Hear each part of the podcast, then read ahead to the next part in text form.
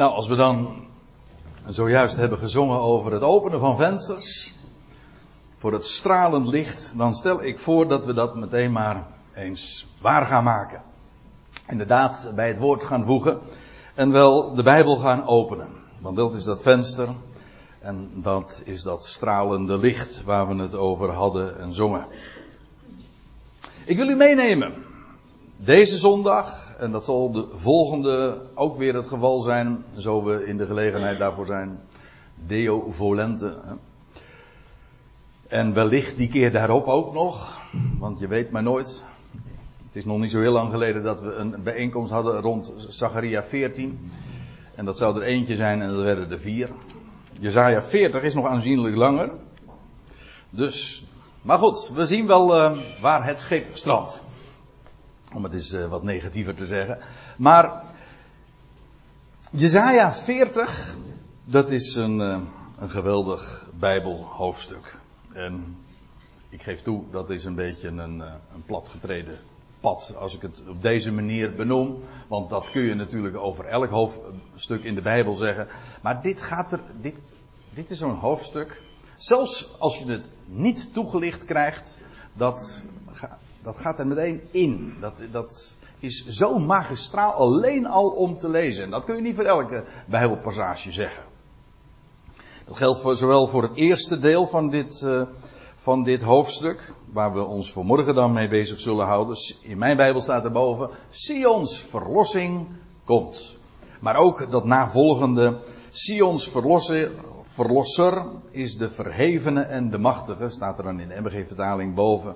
Over de magistrale godheid van God. En hoe dat dan afgezet wordt tegen het pietenpeuterige van dat gedoe wat wij dan eh, als schepselen allemaal uh, ja, doen en denken en wat we ons ook verbeelden. Daar gaan we het bij een latere gelegenheid over hebben. Trouwens, het is pas aan het einde van dit hoofdstuk dat ook dit plaatje, deze dia, deze eerste dia, zal worden begrepen. Want daar heeft Jezaja het dan over, over arenden of over gieren eventueel over.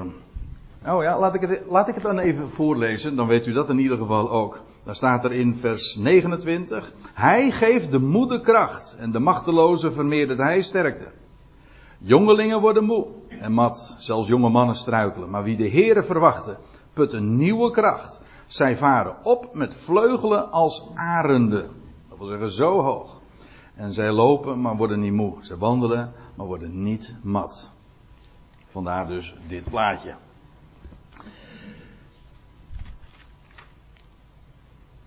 Laat ik eerst, voordat we gewoon bij vers 1, vers deel voor deel, zinsdeel voor zinsdeel gaan bespreken. Laat ik eerst even een paar dingen gewoon in het algemeen over dit boek mogen zeggen. Jezaja, dat was een profeet die optrad, dat lees je meteen al in het eerste hoofdstuk, het eerste vers, gedurende een hele vrij lange periode, gedurende de koningschap van, van diverse koningen. En. Nou, laat ik dat meteen even lezen. Dan ziet u dat uh, meteen ook zo voor u. Het gezicht van Jezaja staat er dan, de zoon van Amos, dat hij heeft gezien over Juda en Jeruzalem in de dagen van Ussia, Jotam, Agas en Jehiskia, of Hiskia koningen van Juda. Dus hij heeft een viertal regeerperioden meegemaakt. En in die periode heeft, is dit boek ook uh, te boek gesteld. Daarmee zeg ik natuurlijk alweer iets heel omstredens, want uh, daar zijn ook heel andere geluiden over. Daar ga ik het trouwens vanmorgen helemaal niet over hebben, over Jezaja en over een Deutero Jezaja. En sommigen zeggen zelfs dat er nog een derde was. Ik hou het er gewoon op één, zonder dat nou toe te lichten. Trouwens, als ik zeg dat Jezaja uiteenvalt in twee hoofddelen, dan heeft dat wel een beetje te maken met dat omstreden idee van Jezaja en een, een zogenaamde latere Jezaja. Want dit, dit boek valt uiteen, het is een lang boek, 66 hoofdstukken. Net als onze Bijbel trouwens. Uh, 66 boeken heeft. Nou ja, dat, niet, klopt, dat klopt niet hè. Er zijn er 70. Maar goed, de gebruikelijke telling. In die zin moet ik erbij zeggen dat de hoofdstukindeling van Jezaja wel frappant overeenkomt met de gebruikelijke, foutieve, zeg ik er dan bij, gebruikelijke uh, telling van Bijbelboeken. Dat wordt nog frappanter, want de 66 Bijbelboeken vallen uiteen in 39 boeken in het Oude Testament. In onze telling, zeg ik er nog een keer bij. En 27 boeken in het Nieuwe Testament. En dat is precies ook de indeling van het boek Jezaja. Ik zoek daar verder helemaal niks achter, dit keer. En ik vind dat niet meer dan toevallig, omdat ik geloof namelijk dat deze telling uh, niet deugt. Maar het is wel even handig om het uh, te onthouden. En waarvan acte. Voor wat het waard is, zoals dat heet. De eerste 39 hoofdstukken en dan hoofdstuk 40, dus het hoofdstuk waar we ons deze zondagen mee gaan bezighouden. Dat is het begin, het startpunt van een heel nieuw hoofddeel. En wat de karakteristieken van het hele hoofddeel dan weer zijn, dat, dat doet nu even niet de zaken. We gaan ons meer speciaal inzoomen op, dit, uh, op de aard van dit hoofdstuk. Overigens, ik moet er nog wel even bij zeggen dat het slot van het 39ste hoofdstuk, eh, dus het slot ook van het eerste hoofddeel, dat eindigt met een aankondiging aan Hiskia van Jeruzalems verwoesting. Dat zou nog ruim 100 jaar duren. Trouwens, Hiskia krijgt ook al te horen van het zal niet in jouw dagen plaatsvinden. Daar was hij erg blij mee. Dat vind ik heel leuk. Uh, zoals dat dan gezegd wordt. In het laatste vers van, je, uh, van Jezaja 39. Hiskia zei tot Jezaja, het woord van de Heer, dat gij gesproken hebt, dat is goed. Ondanks het feit dat Jezaja zojuist had gezegd van dat het, dat ook, dat het Babel zou zijn, die Jeruzalem zou innemen en ook het volk zou deporteren naar, naar dat gebied daar. Maar staat er van, uh,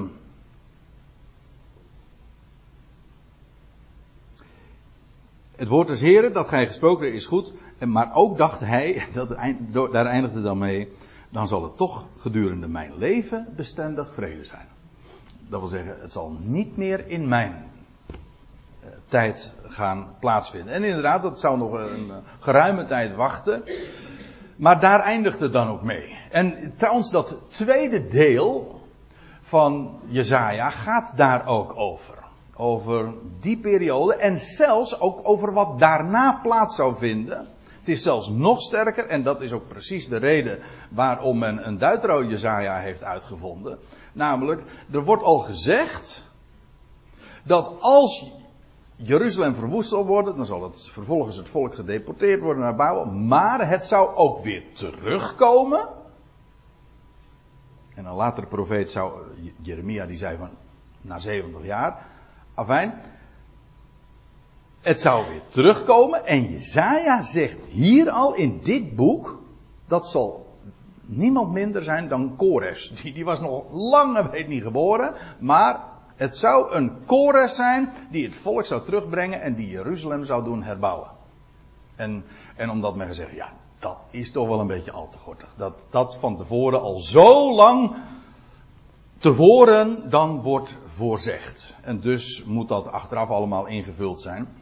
Maar ik vind het wel zo mooi. Een van de kenmerken van, het, van Godspraak is, van profetie, als God spreekt, hij kent de toekomst. Hij, die het heden kent, de toekomst overziet en hij voorzegt de dingen. Dat is een van de dingen trouwens ook die in Jezaja naar voren gebracht worden. God heeft het vermogen om te zeggen, zo zal het gaan.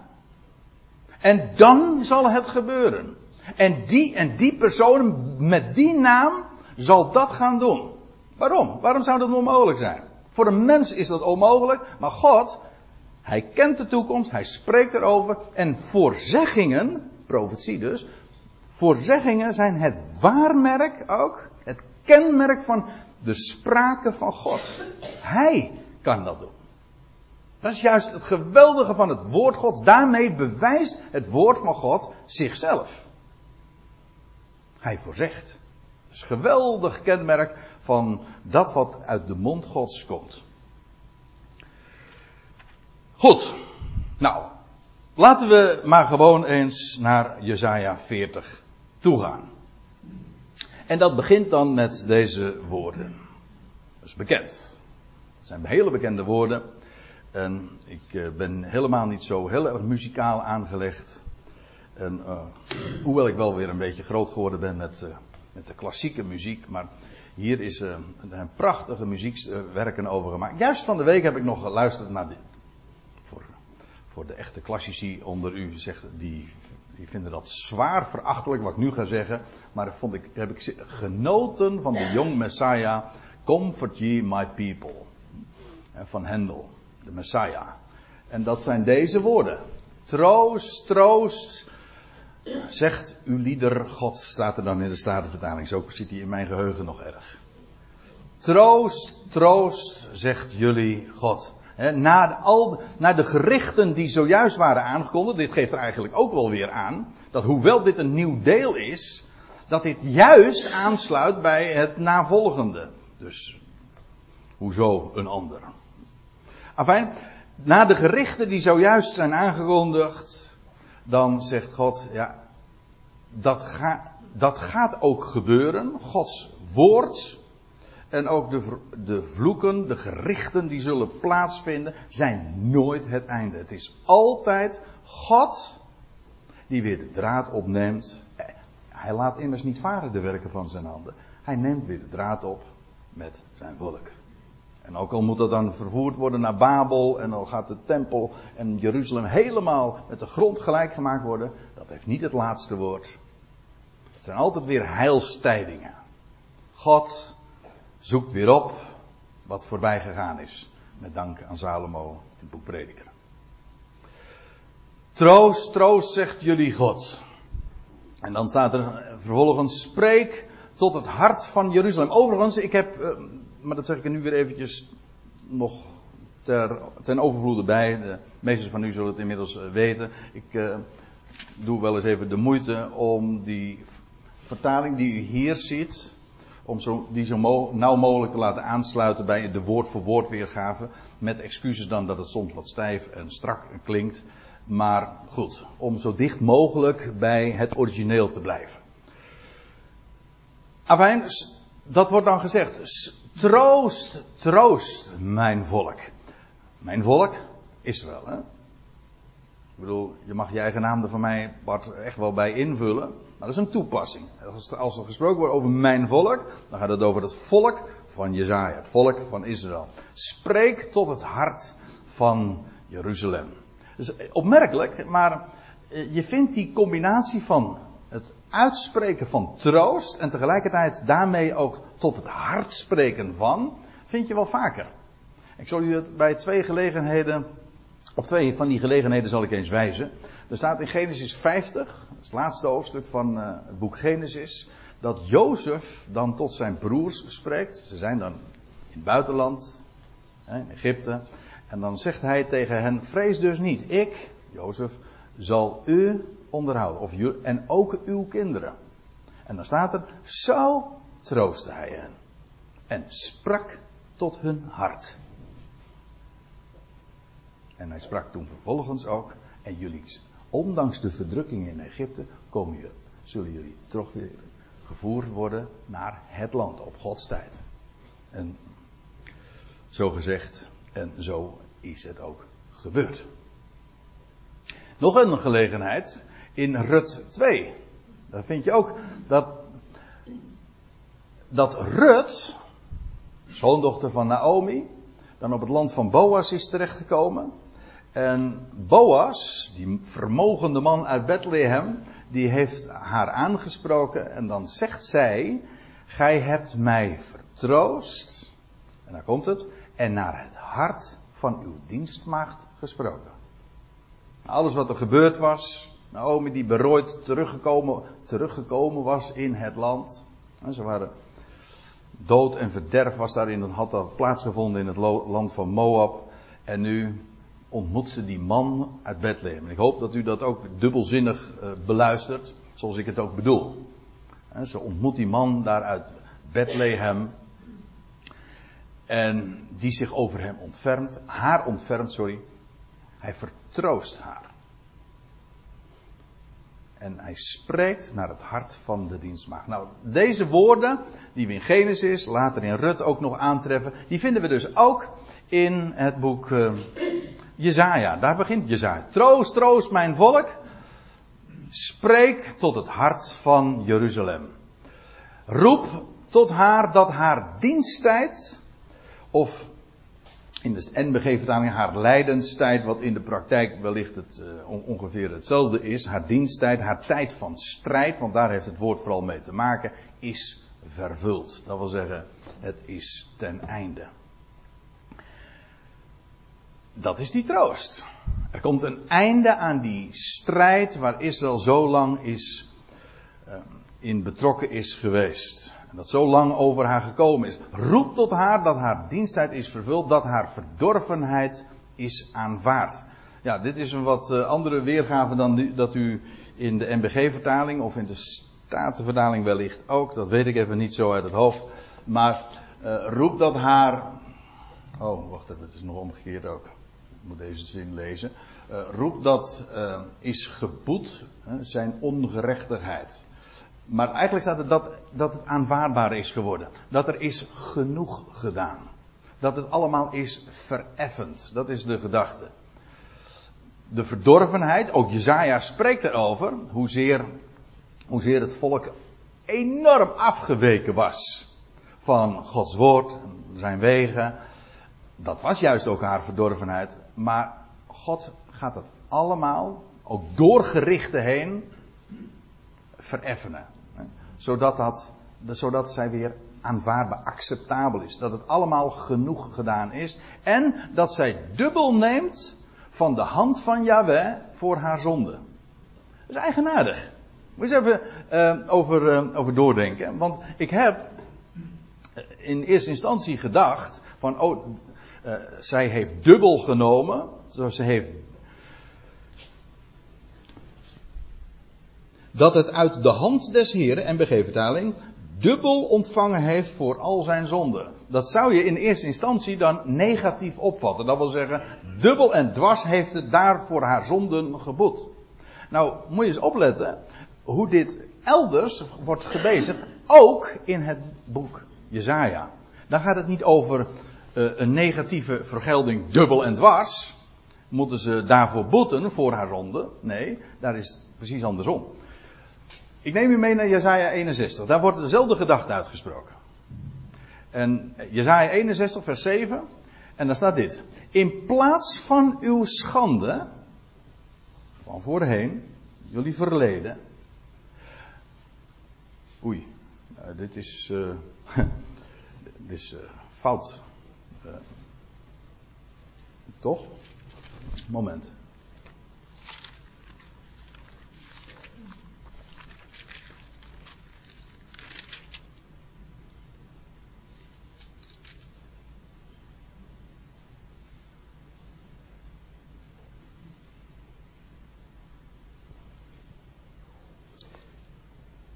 Even kijken hoor. Nou moet ik. Ik heb het niet helemaal goed uh, weergegeven. Want er staat. Uh, in plaats van uw schande. wordt u dubbele vergoeding. Ja, maar het is wel goed. Waar heb ik het over? Ja. In plaats van uw schande. wordt u dubbele vergoeding. En in plaats van smaad. zullen zij jubelen over hun deel. En zo zullen zij dan in hun land dubbele vergoeding verkrijgen. Blijvende vreugde zal hun geworden. Hier gaat het over het volk zal een dubbele vergoeding krijgen in plaats van de schande. Dus het idee is niet dat die, die schande en die verdorvenheid en alles wat ze misdaan hebben, dat dat dubbel vergolden wordt. Maar het idee is, voor alles wat ze kwijtgeraakt zijn, krijgen ze dubbel goed voor terug. Ik moet denken aan Job, van wie je ook zoiets leest. Hè? Job, die zo lees je in de eerste hoofdstukken die, zo, die alles kwijtraakte. En aan het, einde van het, aan, het einde van het boek lees je dan dat, het, dat hij een dubbele vergoeding krijgt. Alles krijgt hij weer dubbel terug. Van, je, je, leest dat dan, want met het aantal kinderen wat hij krijgt, maar ook de bezittingen. Het is allemaal een dubbel deel krijgt hij.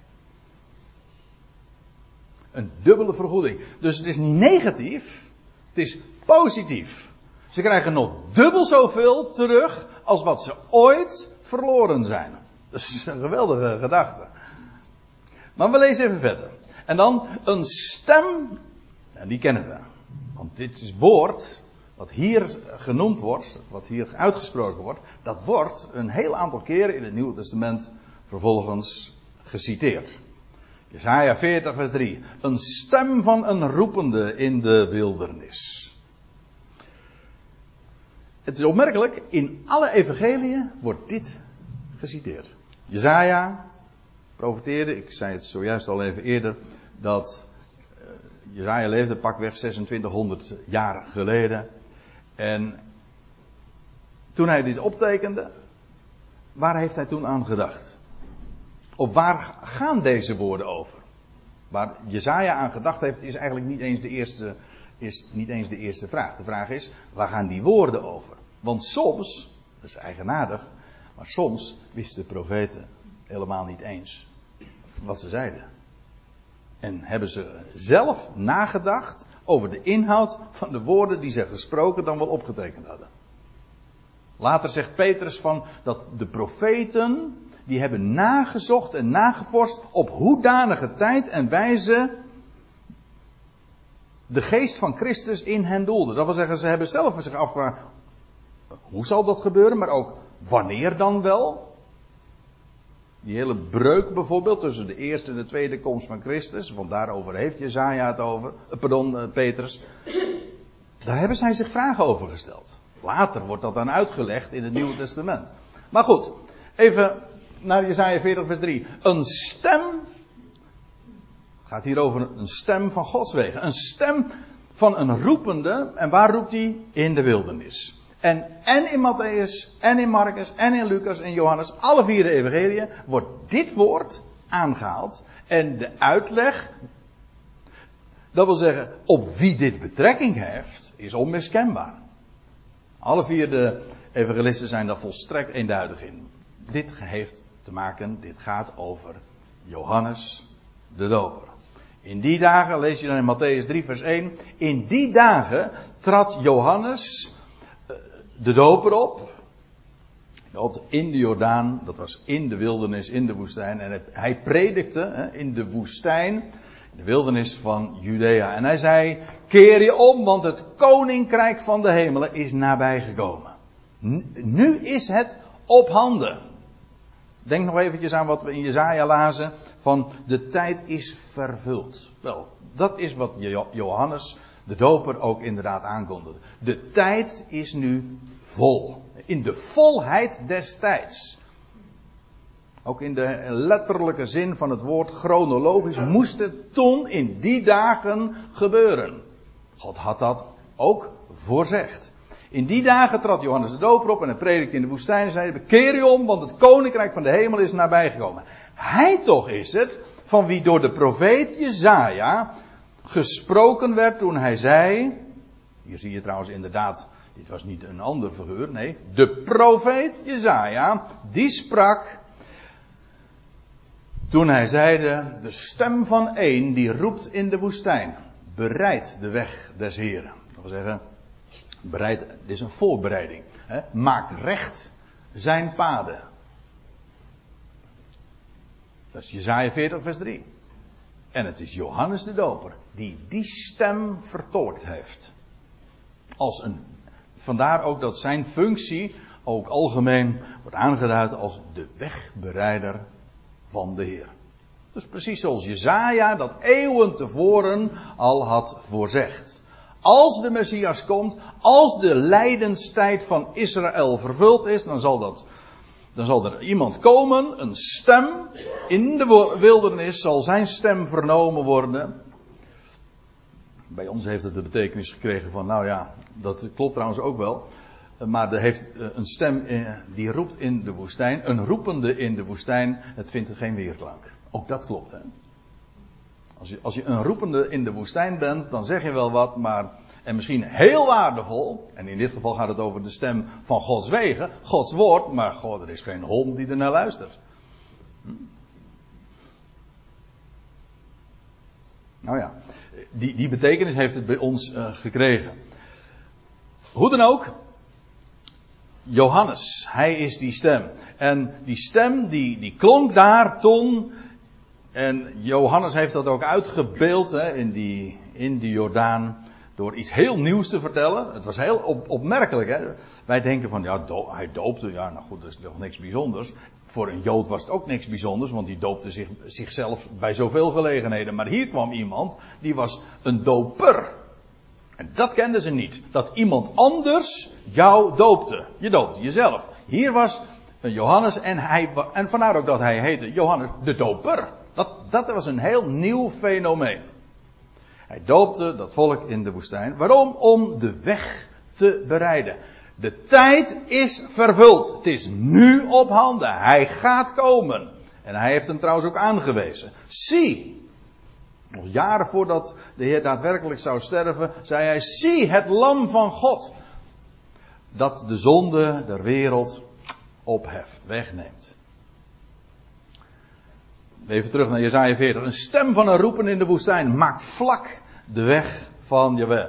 Eigenlijk het hele idee wat we nu in dit zinsdeel, maar ook in de navolgende vinden, is eigenlijk wordt de weg, de oorspronkelijke route, wordt weer gerestaureerd, hersteld. De weg wordt weer geëgaliseerd. Maak vlak de weg van Jahweh, maak recht in de, in de rotswoestijn een hoofdweg voor onze God. Als de, de route zozeer is um, aangetast dat hij niet meer begaanbaar is en dat men allemaal zijwegen ging. Wel, de hoofdweg wordt, de weg, wordt weer hersteld. Wordt geëgaliseerd, wordt rechtgemaakt. Een hoofdweg voor onze God.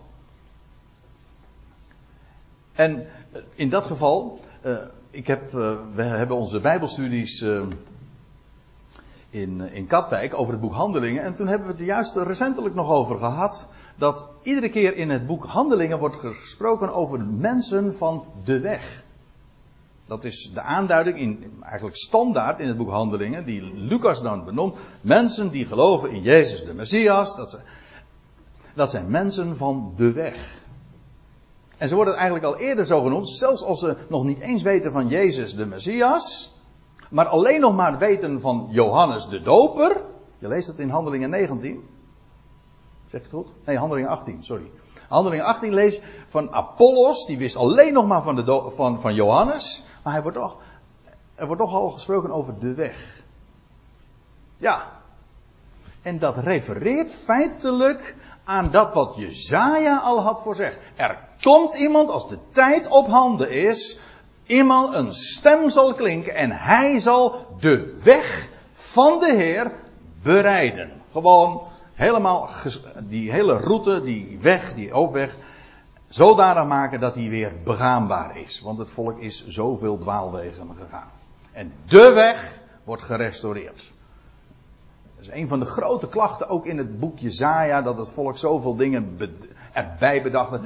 Geboden van mensen, allemaal eigen bedenksels, eigen constructies. En hij wijst weer, vraagt naar de oude paden. Gewoon gewoon de schrift. Wat staat er in het origineel? En die weg moest weer hersteld worden. Johannes de Doper was zo iemand. Die wees weer helemaal terug. Weg van de, van de tradities en weg van alles wat de mensen bedacht hebben. Luister naar wat de schrift zegt. En inderdaad, dan kan je een roepende in de woestijn wezen. Zo wat. Het moet verteld worden. Het moet gezegd worden. Maak vlag. Elke ravijn wordt geheven. Dat wil zeggen, de hoogte wordt geslecht en elke berg en heuvel. Nee, de, de ravijn wordt geheven en elke berg en heuvel wordt verlaagd. Met andere woorden, het terrein wordt helemaal compleet geëgaliseerd. Recht gemaakt, zodat daar een begaanbare weg gemaakt wordt. Het kromme wordt tot rechtheid en de hobbelachtige plaatsen tot een dal. Met andere woorden, ik zei al, op allerlei manieren wordt iedere keer dezelfde gedachte uitgedrukt. De weg wordt bereid. Dat is wat Johannes de Doper te doen stond. En dat is wat hij liet klinken. Dat is die stem. Het kromme wordt tot rechtheid. Ik vond het interessant. Hier staat in het Hebreeuws een woordje akov. En dat heeft weer te maken met de naam Jacob. Ja, dat heeft dan weer allerlei afleidingen van zoals wij dan zeggen, hielenlichter. Maar het heeft allemaal, uh, het, in ieder geval, het is afgeleid van dit, uh, van dit begrip. Het is daar, hij houdt daarmee verband Jacob. En dan vind ik dit zo fraai. Want wat, je, wat die stem zou doen, die de weg zou bereiden, dat is het kromme tot rechtheid maken. Jacob wordt weer recht. Jacob wordt Israël gemaakt. Dat, die gedachte zit daar dan ook nog in. En staat erbij de heerlijkheid, vers 5, en de heerlijkheid van Yahweh wordt onthuld. Ja, precies. Als de tijd van Israël, van, van lijden en van strijd voor het volk voorbij is, en er gaat een nieuwe tijd aanbreken, wel, wat er dan gaat gebeuren is dat de heerlijkheid van Yahweh dan openbaar gemaakt wordt, onthuld wordt.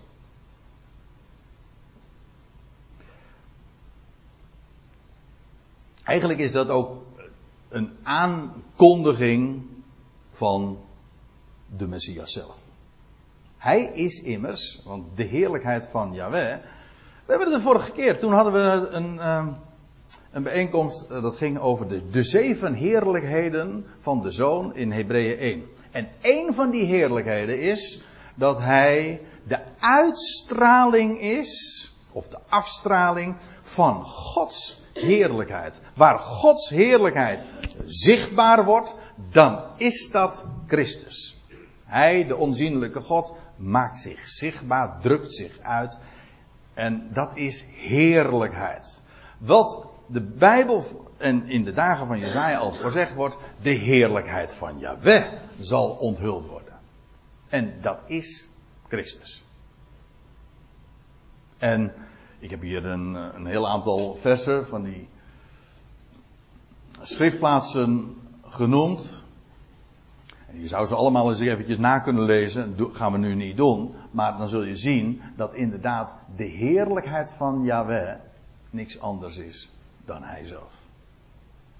Eh, ik, mijn oog valt nu even op Johannes 1, vers 14. Daar staat wij, dat Johannes zegt. En wij hebben zijn heerlijkheid aanschouwd. Een heerlijkheid als van een enige geborene van de Vader. En, nou, valt me ook hierop, Jesaja 12, 1, vers 41. En dan, dan haalt Johannes iets aan uit het boekje Jesaja. En dan zegt Jesaja erbij, pardon, zegt Johannes erbij. Dit zeide Jezaja omdat hij, Jezaja, zijn, Christus, heerlijkheid zag. De heerlijkheid van de Heer. Nou ja, lees het, lees het gewoon maar na. En ik, ik heb er hier vier, maar ik zou het eh, rijtje denk ik nog aanzienlijk groter kunnen maken.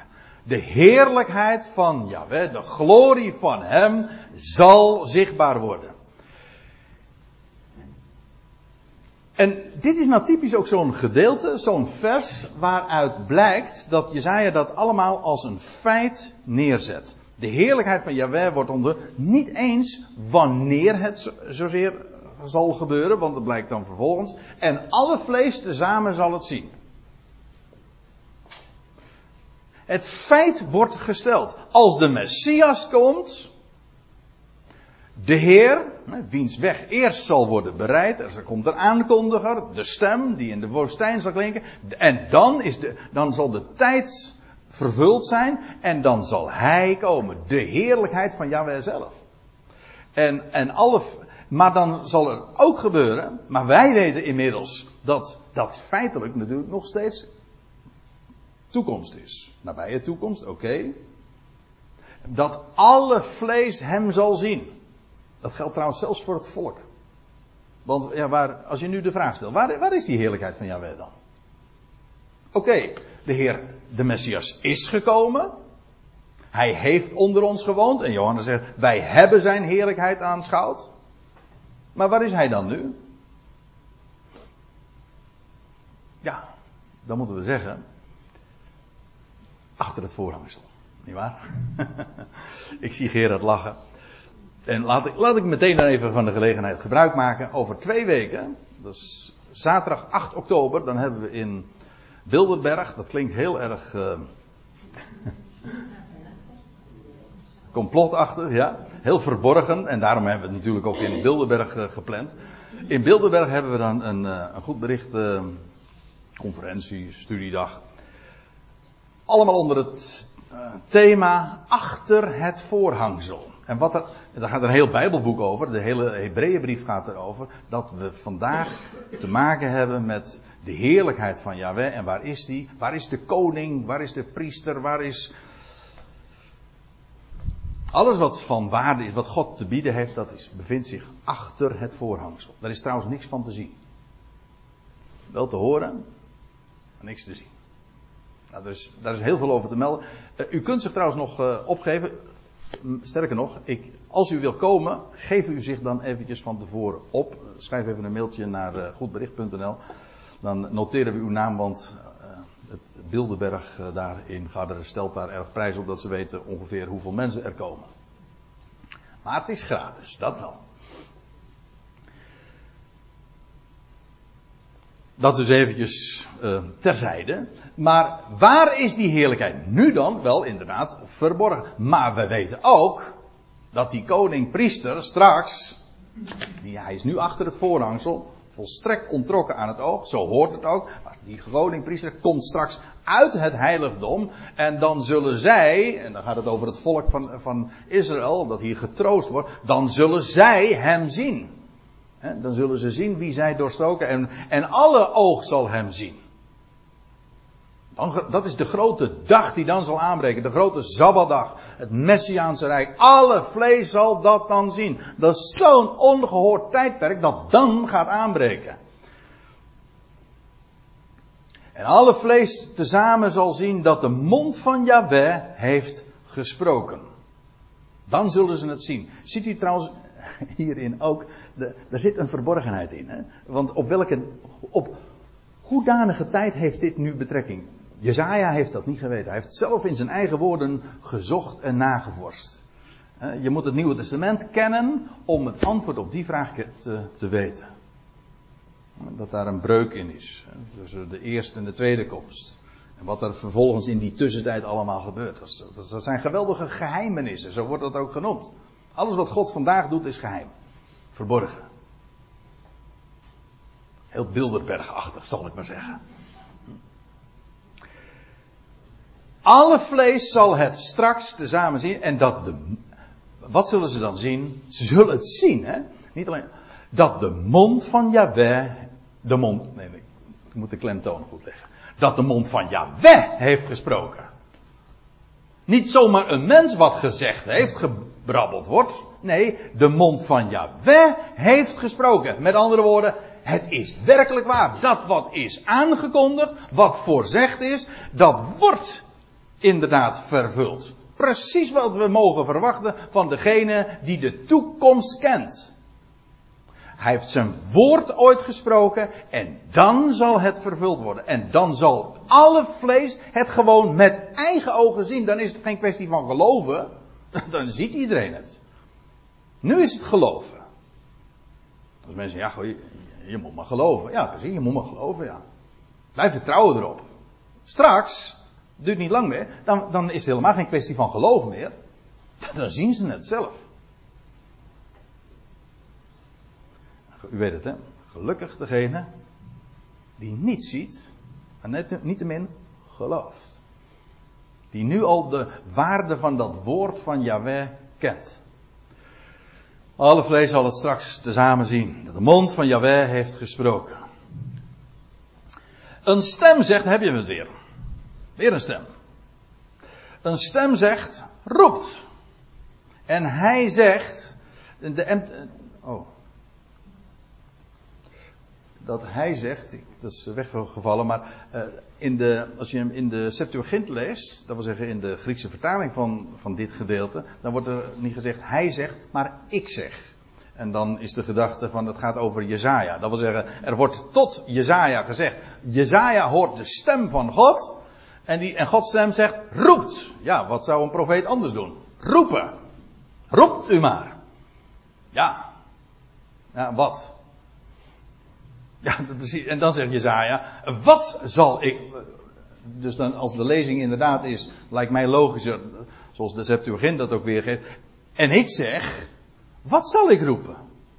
En er wordt zoveel geroept, geroepen, geroeptoeterd. Je kunt er heel ver mee schoppen hoor in de wereld, er zomaar wat te roepen. Ja, we weten helemaal niks. Je kunt heel ver schoppen in de politiek bijvoorbeeld. Er zijn nog wel andere terreinen trouwens ook hoor. Waar je het ook heel ver kan brengen door gewoon maar wat te roepen. Als je het, als je het op een hele uh, welsprekende manier vertelt. Attractief. Toeters en bellen. Dan vind je geheid gehoor. Maar woorden die waar zijn. Woorden die waarde hebben. Woorden waar je echt houvast in hebt. Woorden die echt licht geven in de duisternis. Woorden waar je op kan staan. Die, woorden die niet meegeven. Woorden die gewoon solide zijn. Kijk, dat is wat er echt toe doet. En al, al luistert er niemand, al ben je een stem eh, die roept in, in de woestijn. Dat verandert de waarde van dat woord niet. Het feit dat er geen gehoor aangegeven wordt, zegt niks over dat woord. Dat zegt iets over, over die wereld die in duisternis leeft. Die er geen idee heeft.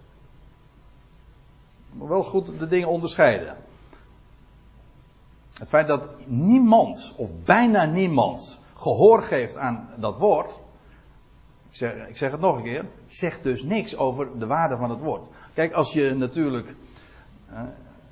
We zijn westerlingen. Wij denken democratisch. De dingen worden bepaald door de meerderheid. Als de meerderheid zegt, zal het zo zijn. Nou, dat is natuurlijk geleuter. Dat, is natuurlijk, dat slaat helemaal nergens op. Ja, wij, wij beoordelen dingen zo. Als iedereen het zegt, dan zal het wel zo zijn. Als de meerderheid dat van mening is, ja, goh, wie ben ik dan om daar anders over te denken? Maar dat zijn hele rare manieren om, om dingen naar hun waarde te schatten. Er zijn heel andere vaste criteria voor. Die niks te maken hebben met meerderheden. Trouwens, dat moet sowieso al duidelijk zijn, want die meerderheden verschuiven toch sowieso altijd. Dus dat geeft, dat geeft inderdaad mee en dat, daar kun je helemaal niet van op aan. Want de massa zegt nu Hosanna en volgende week roepen ze kruisigen. U kent het. Dat is volksgunst, dat is populariteit. Dat zegt allemaal helemaal niks. Een stem zegt roept. En ik zeg, zegt Isaiah dan, wat zal ik roepen? Eerder in het boek, Jezaja 6, dan lees je ook dat Jezaja geroepen wordt. Hè? Mooi. Hij wordt geroepen. En dan zegt Jezaja, wie ben ik? Een man onrein van lippen, net zoals de rest van het volk. Dan wordt hij, dan wordt hij aangeraakt, staat er, dat is een prachtig visioen. Dan wordt hij aangeraakt met de kolen van Gods altaar. Zijn lippen worden aangeraakt. En als, je, als dat gebeurt, als de kolen van Gods altaar zijn lippen eh, aanraken, dan, dan ineens heeft Jezaja wat te zeggen. En inderdaad, het is een geweldige profeet. Geweldige woorden die hij mag doorgeven. Laten we even weer teruggaan naar Jezaja 40 vers 6. Een stem zegt roept en ik zeg, Jezaja, wat zal ik roepen?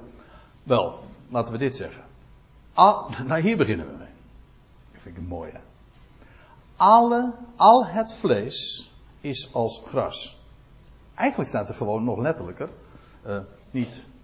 Uh, alle vlees is gras. Niet eens als. Natuurlijk is dit beeldspraak. Zoals de Bijbel zoveel beeldspraak heeft.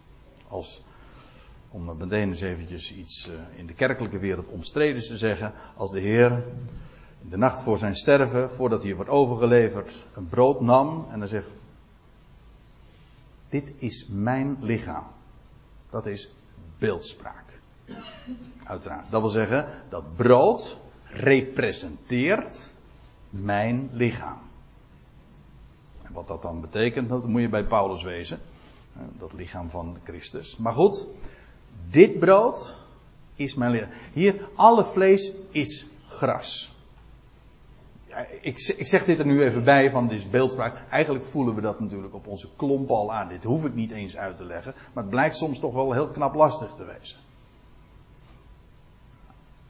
Je komt het zo in de, in de Bijbel. Dat gras, dat representeert, is een beeld van, of is een type van. Het vlees gewoon, u en ik. Dat wat je hier uh, ziet, wat u nu ziet hier op het podium en wat ik zo hier voor mij zie. Allemaal vlees en dat is als gras. Een uh, beeld trouwens dat we van de vergankelijkheid. Want dat is wat dan vervolgens in het navolgende wel zal blijken. Laat ik u eerst nog eventjes iets anders zeggen. Die vergankelijkheid van de mens, van ons vlees, die wordt in de Bijbel op allerlei manieren beschreven. In Psalm 144, daar lees je, daar wordt het vergeleken met een ademtocht. Dat wil zeggen, je ademt in, je wordt geboren, en uh, even later blaas je weer uit. Ben je dood. En wat zit er tussen? Nog een paar jaar, een paar decennia, maar wat is dat? Ja. Nou ja, als je jong bent denk je dat het heel veel is, maar iedereen, dat is mijn, uh, inmiddels, zoveel gesprekken heb ik inmiddels wel met oudere mensen gehad. En inmiddels begin ik ook in die categorie terecht te komen. maar als ik mijn, uh, juist afgelopen weekend, toen zei mijn vader het nog. 85 jaar. En ja, het is echt helemaal niks. Als je daar terugkijkt, het, dat is om wat je oudere mensen hoort zeggen, het is niks. Je denkt dat het heel lang is. En op het moment dat je terugkijkt, is dat nou alles. Een ademtocht. En weg ben je. Um, het wordt vergeleken met een schaduw. Ongrijpbaar. Zo is er en zo is het weer verdwenen. Hetzelfde vers. worden twee beelden gebruikt. Maar allebei demonstreren ze, illustreren ze de vergankelijkheid van de mens. In Job wordt het vergeleken met een weverspoel. Dat is een wat onbekender beeld natuurlijk voor ons. Want ik zie zo'n ding niet dagelijks, maar ik weet, ik heb dat wel gezien. Iedere keer zo'n weverspoel die dan zo gaat. Je kan nauwelijks met je oog volgen en dan is die weer terug in de oorspronkelijke positie. En feitelijk dat is wat er gebeurt. Je komt en je gaat. Je verschijnt en je verdwijnt. Ja, je kunt het heel poëtisch maken. Of prozaïs. Maar dat is het. Je bent er. En, en, en, in die tussentijd verbeelden we ons van alles. Maar we hebben niet in de gaten dat we gewoon. Ja, we zijn gewoon voorbijgangers. Ik las. Uh, uh, nog, nog, niet zo lang geleden een interview met uh, Joep van het Hek.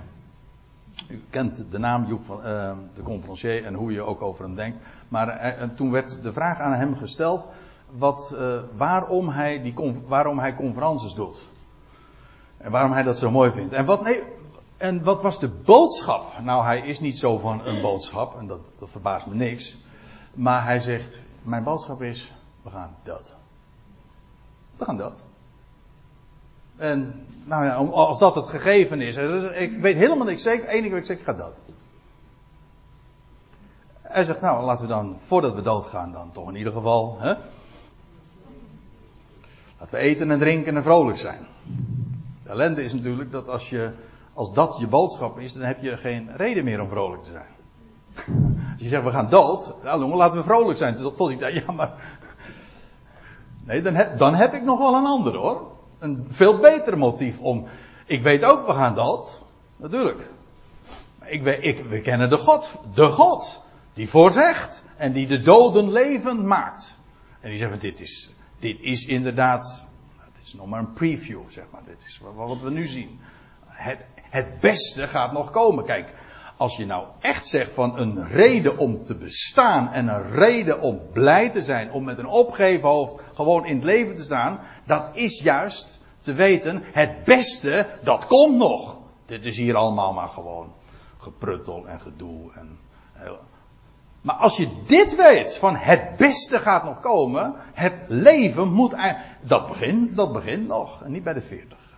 Nee, het leven moet nog, het leven moet nog eigenlijk beginnen.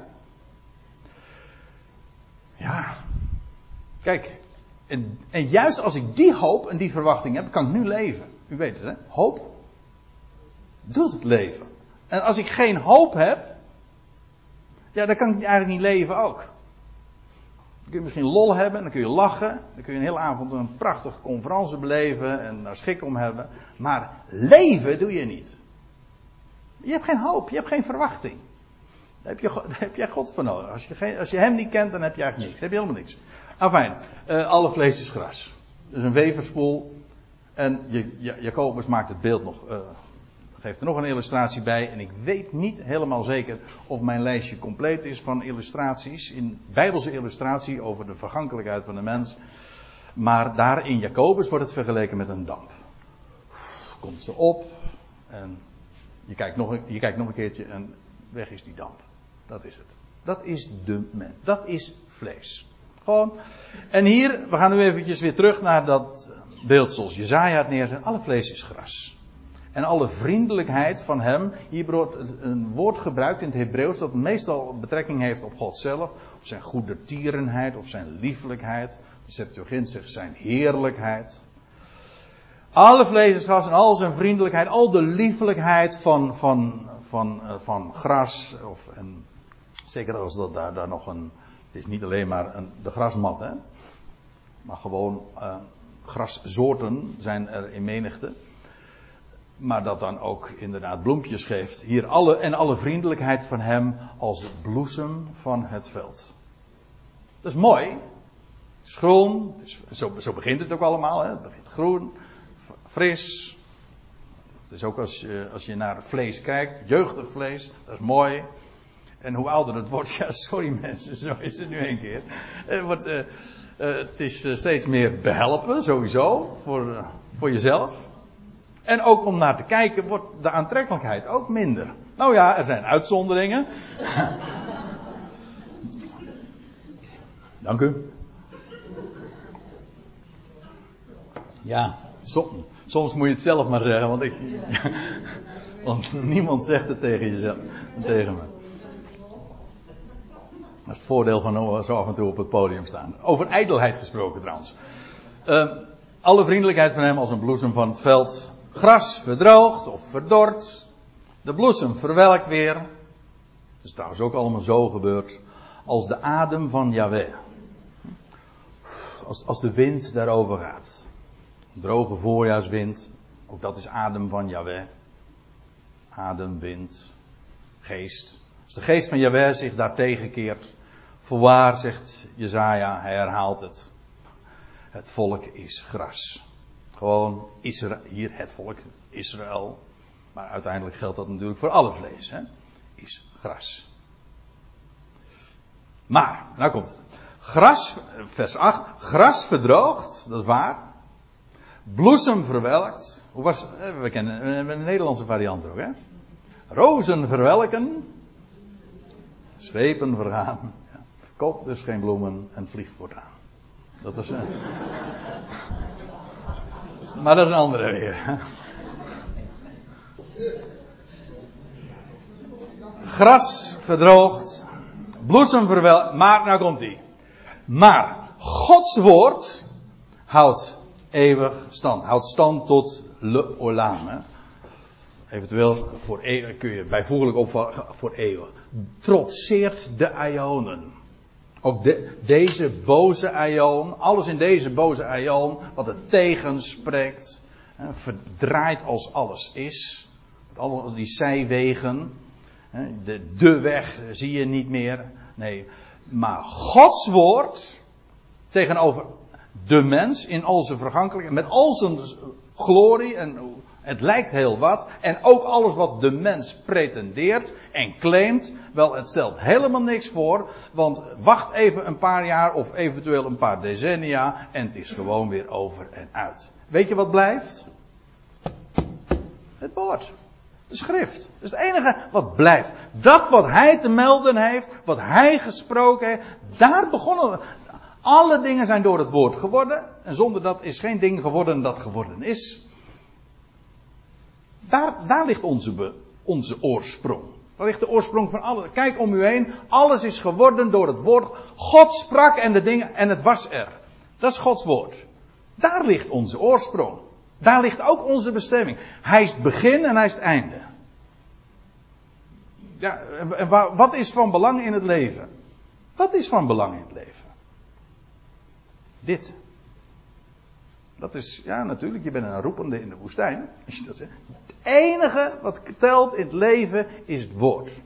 En dan komt er even een hele tijd niks. En dan punt 72.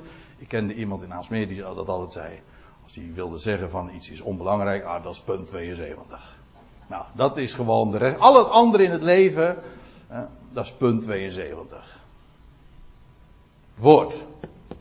Woord alleen. En dat maakt een mens ook blij. Dat geeft een reden van bestaan en daardoor leven. Gras verdroogt, bloesem verwelkt. En je kunt er om treuren. Maar ja, dat is mooi. Hè? Als je het woord van God kent, dan heb je helemaal. Dan maak je dat natuurlijk ook mee. Maar wel met een opgeven hoofd. Niet als degene die geen hoop hebben. We kijken daar gewoon totaal anders tegenaan. Ik bedoel, dan de wereld. Als je Gods woord niet kent, ja, dan weet je dus eigenlijk helemaal niks. Een tasje in het duister, dan kun je wel dingen al roepen, maar je weet niks. Je weet alleen maar als je dat woord kent, als je dat laat klinken. Gods woord houdt eeuwig stand.